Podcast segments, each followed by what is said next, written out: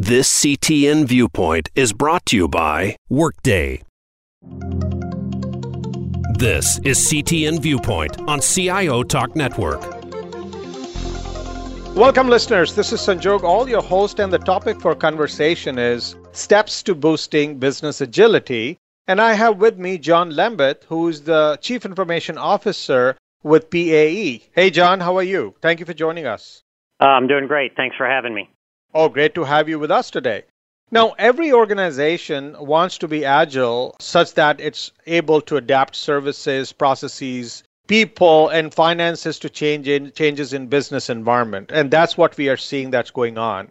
And uh, however, in many cases, this effort does not deliver desired results since we are attempting, or we've seen many cases where it has been attempted in a fragmented and opportunistic way.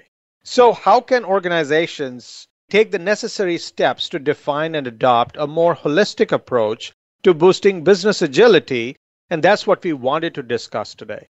So, John, here's my first question for you. Business agility is relative and it's subjective while it is still about responsiveness and adaptability. So, you go to different people in an organization, you'll get different answers. So, with that, uh, lack of clarity is what I'll call it, or lack of benchmarks how can we ever be on the same path as an organization to become more agile? Well, one of the ways that PAE has done that, and, and certainly if you look at uh, PAE over the last several years, uh, we, we are a government services uh, contractor. We do a variety of things, um, of everything from range support services to uh, you know aircraft maintenance. And over the years, our business has grown, um, but it's also diversified in the, the number of things that we do. And as we've grown, like any business, as it grows through time, you realize that you know it's the sort of the adage of the book: "What got you here won't get you there." Um, in terms of you know, you have a, your small business, you have small business processes, and as you grow, and you need to become in some cases more complex in your business processes to match the complexity of the business itself, you have to fundamentally step back and look at the ways that you actually run your business. And so PAE has very much been doing that uh, over the last year, uh, undergoing uh, what we call our transformation initiative. And it's really all about stepping back and looking at those key processes that we actually use to run the company and uh, looking at you know how we have traditionally done those processes. If our goal is to become a bigger company, which it is, are those same ways of doing things appropriate for a company perhaps twice our size? And if not, what are the things that we need to do to adapt those processes um, to be reflective of a much larger company? And you know, your assessment is absolutely spot on that in absence of sort of a central approach to this, those kinds of efforts can very quickly become fragmented. So at PAE, what we've done is we've actually created a single governance function that has ownership at the executive team level. So it's a, very much a tone from the top sort of an approach that has the organization stepping back and looking at its business processes holistically and say for us to become more agile as a large company, we need to not only look within each department at how those departments need to adapt their processes, but also, more importantly, also focus on the interdependencies between departments. Because certainly, um, you know, when you talk about especially back office functions like HR and payroll and finance, they're all intertwined and they all have interrelationships with each other. And so it's the essence of that central governance process that ensures that they all stay in sync with each other. And then we a series of sort of process review and governance boards that we have in place against which these different teams check in regularly to make sure that they are staying synchronized. No, with what you just mentioned, that you have a tone being set from the top. So there are organizations who are still facing this problem where things are fragmented or there's an opportunistic approach taken to improving the business agility. So are we in a way directly saying that, okay, maybe the tone is not right or is a chaos at the top, or there could be somewhere in between whether the tone was set right, but something did not happen in terms of going in the right direction to take it holistic. There could be other issues as well, right, which could be causing this issue besides voice at the top. Absolutely, yeah, and in and in some cases, it's just a synchronization question. Um, you know, you can have, uh, for example, in our organization, some of the key processes that we are looking at are things like our process for um, hiring to retiring, um, a process from the time that we take an order to the time that we collect cash. And each one of those processes, um, you know, there may be tone from the top and a clearly understood message from that department owner that we need to adapt that process. But in absence of just a general governance process that interlinks them, you could have well intentioned major processes that would go off and re engineer themselves to be completely incompatible with each other. And so, tone at the top is certainly an important part of it, but having a structure in place that ensures that as you're doing it, you actually are you know you have these teams checking in with each other and that you have a central function that is heightening the interdependencies and, and is managing the many micro projects that are ongoing as, as a portfolio ensures that everything stays synchronized with each other and that you, you not only have excellence within each of the process streams, but when they all come together at the end, the overall result is a well synchronized and, and agile result. Now, let's bring up this uh, topic of data. So, as more and more organizations are becoming more data driven, and they essentially should be given the way we are transforming our respective organizations, we also see that the volume, the variety, and the velocity of data is increasing at a maddening pace. Do you think we can realistically manage all of this data, which is coming and which we don't know what's going to come next, proactively and holistically? And if you were to tackle this problem, what do you think would be the related costs and challenges? And would you see, uh, say, silver lining in the cloud, if you will, in terms of ROI? Well, you know, I, I think one of the key things when you talk about uh, the role of data and how it both can, I guess you could say, could both hamper and contribute to the success of a you know an agile organization. It all gets down to in my view, two fundamental precepts. One is that you have to turn data into information. And the information that you create should be directly related to how the business is actually going to make decisions.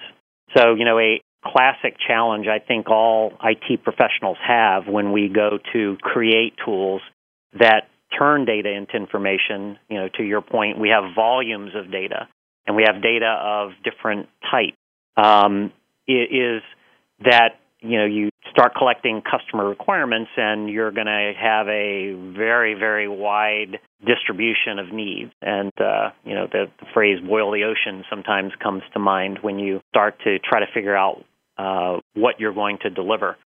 The fundamental question i think is how is that information going to be used to either measure the effectiveness of the processes that you have put in place or enable a business professional to make decisions um, about the direction of his or her uh, particular business area.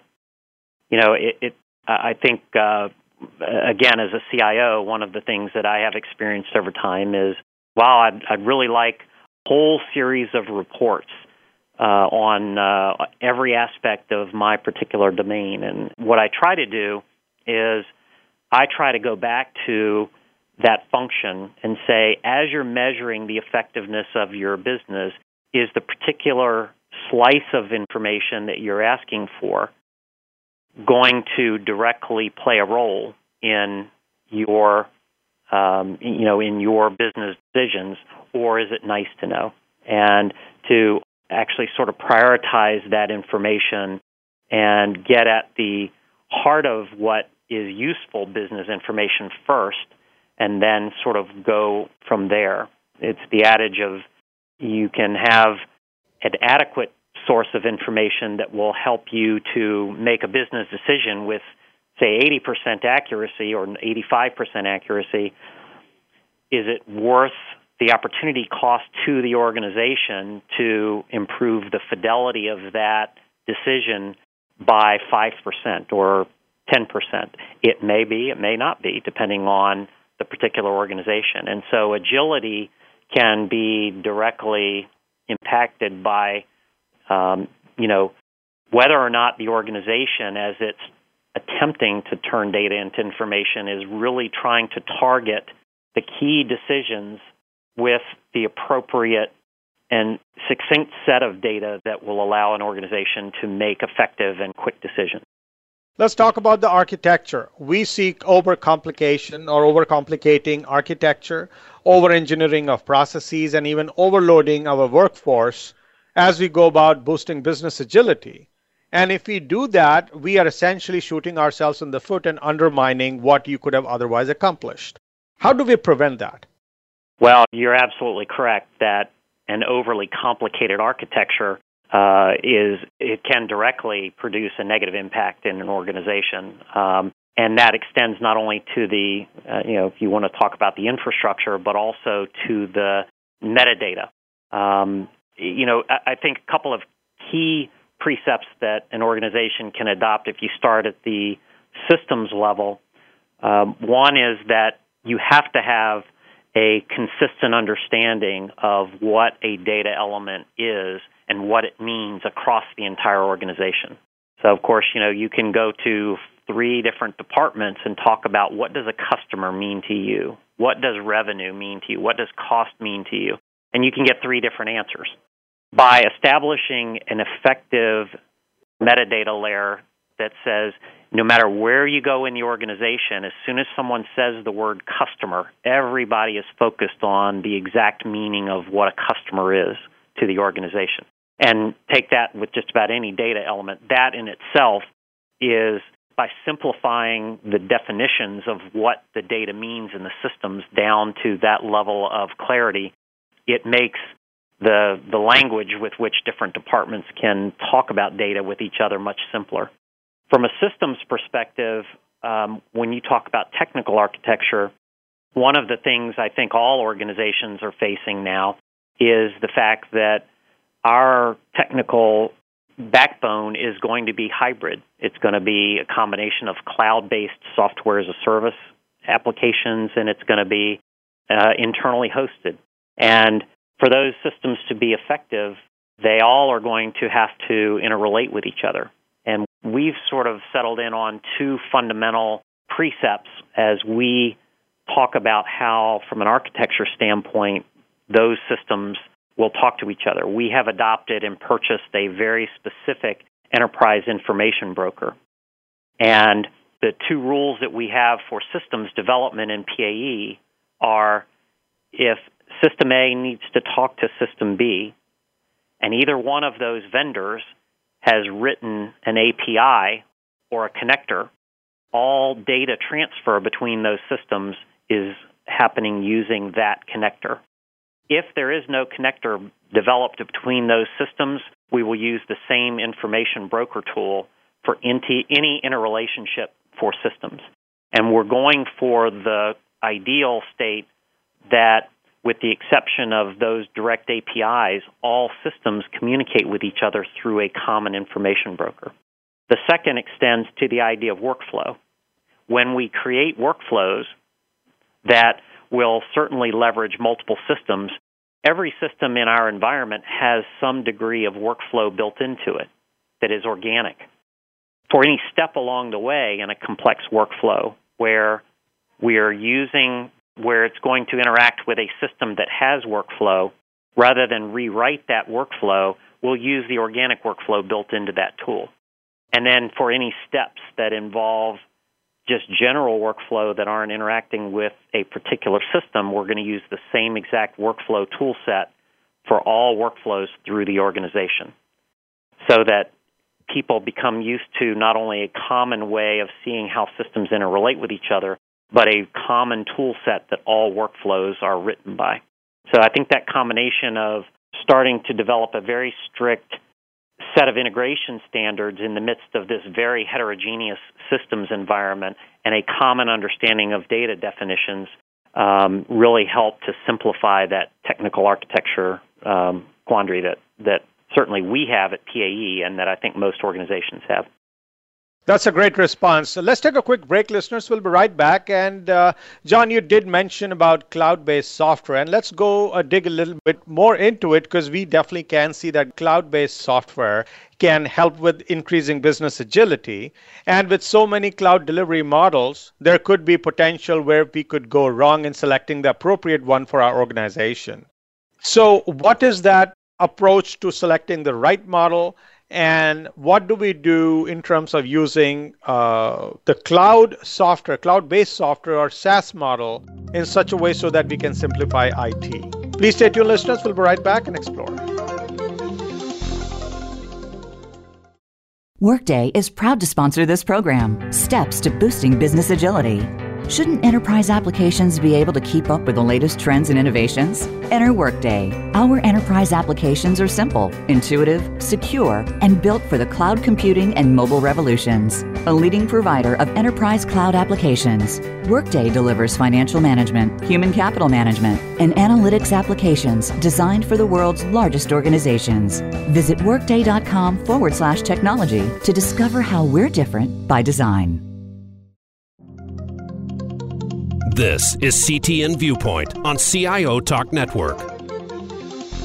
Welcome back, listeners. So, uh, John, here, cloud based software we know can help with increasing business agility, but we have so many different cloud delivery models. Where do we go wrong in selecting the appropriate one for our organization? That is what many people struggle with.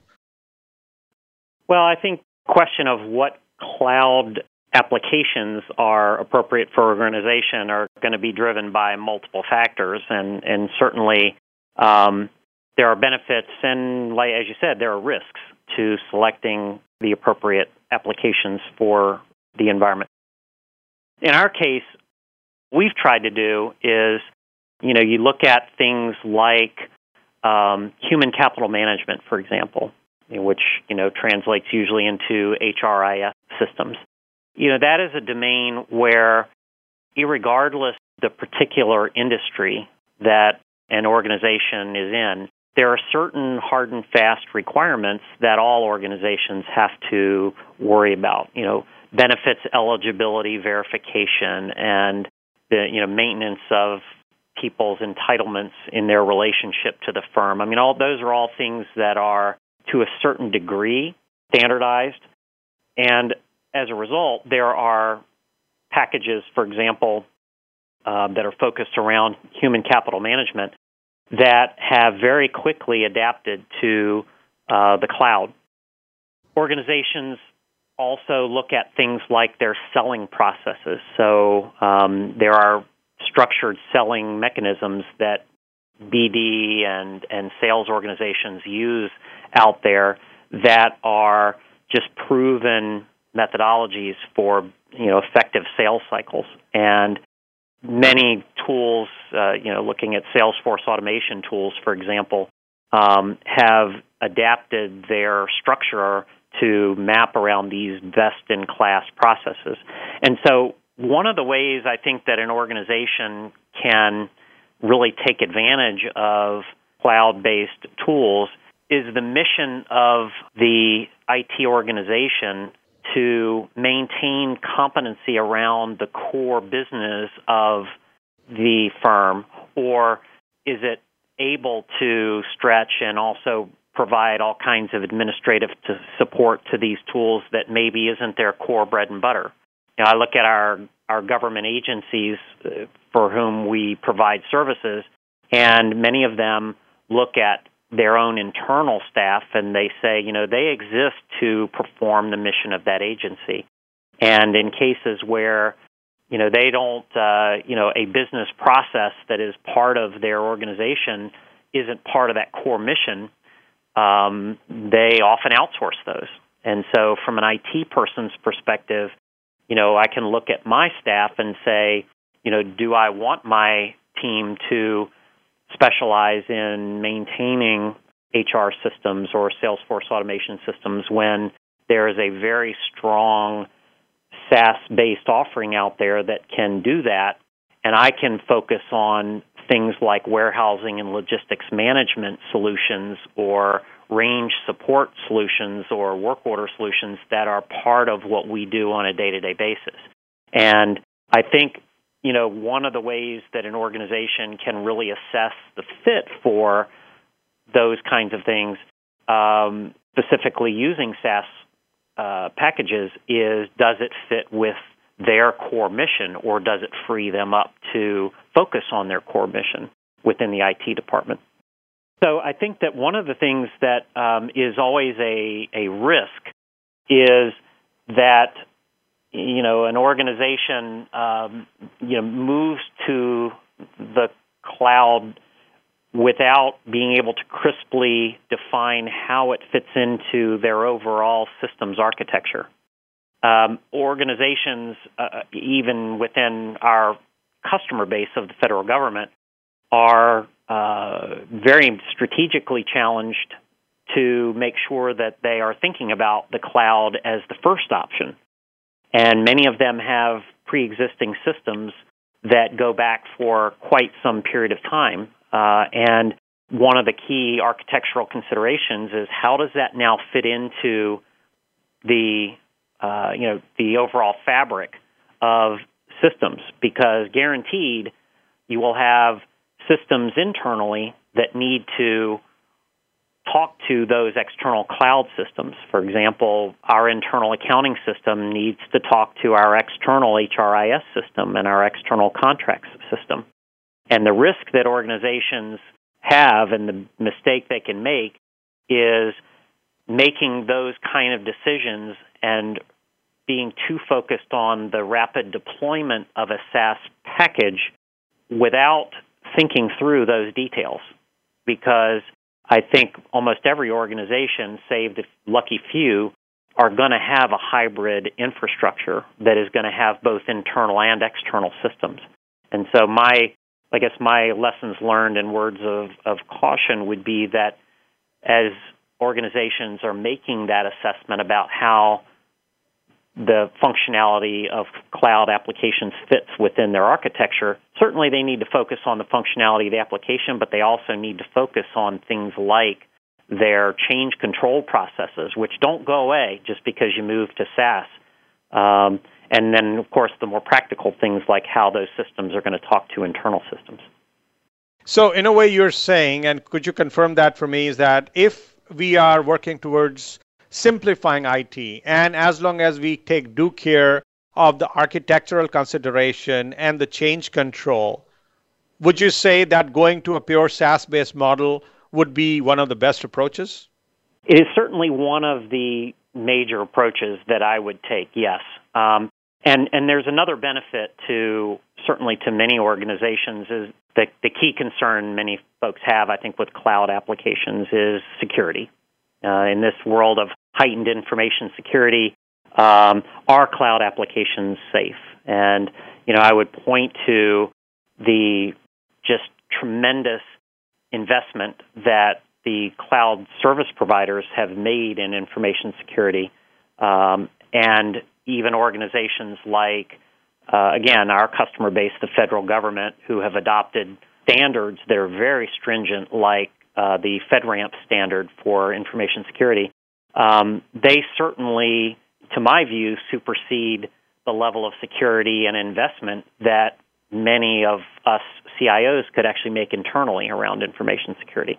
And, you know, I think that um, one of the ways that this certainly makes us more agile is that it certainly they can expand their infrastructure much more quickly than an organization that has an extensive internal infrastructure in terms of, you know, if, if my business doubled in size tomorrow, it's much easier for me to be agile leveraging a cloud infrastructure that I'm not directly running and go to my vendor provider and say, I need twice the horsepower tomorrow morning, and they're able to deliver that.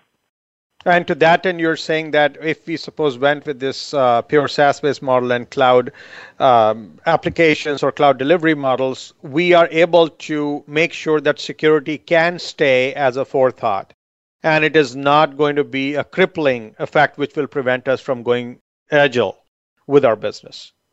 Absolutely, yeah. I, I definitely believe that you look at where the cybersecurity community is today around cloud versus even five years ago, the tremendous advances that we have, certainly in terms of uh, security of virtualization, um, security of data transport, and just in general, the awareness of the robustness, I think, of security in the cloud today.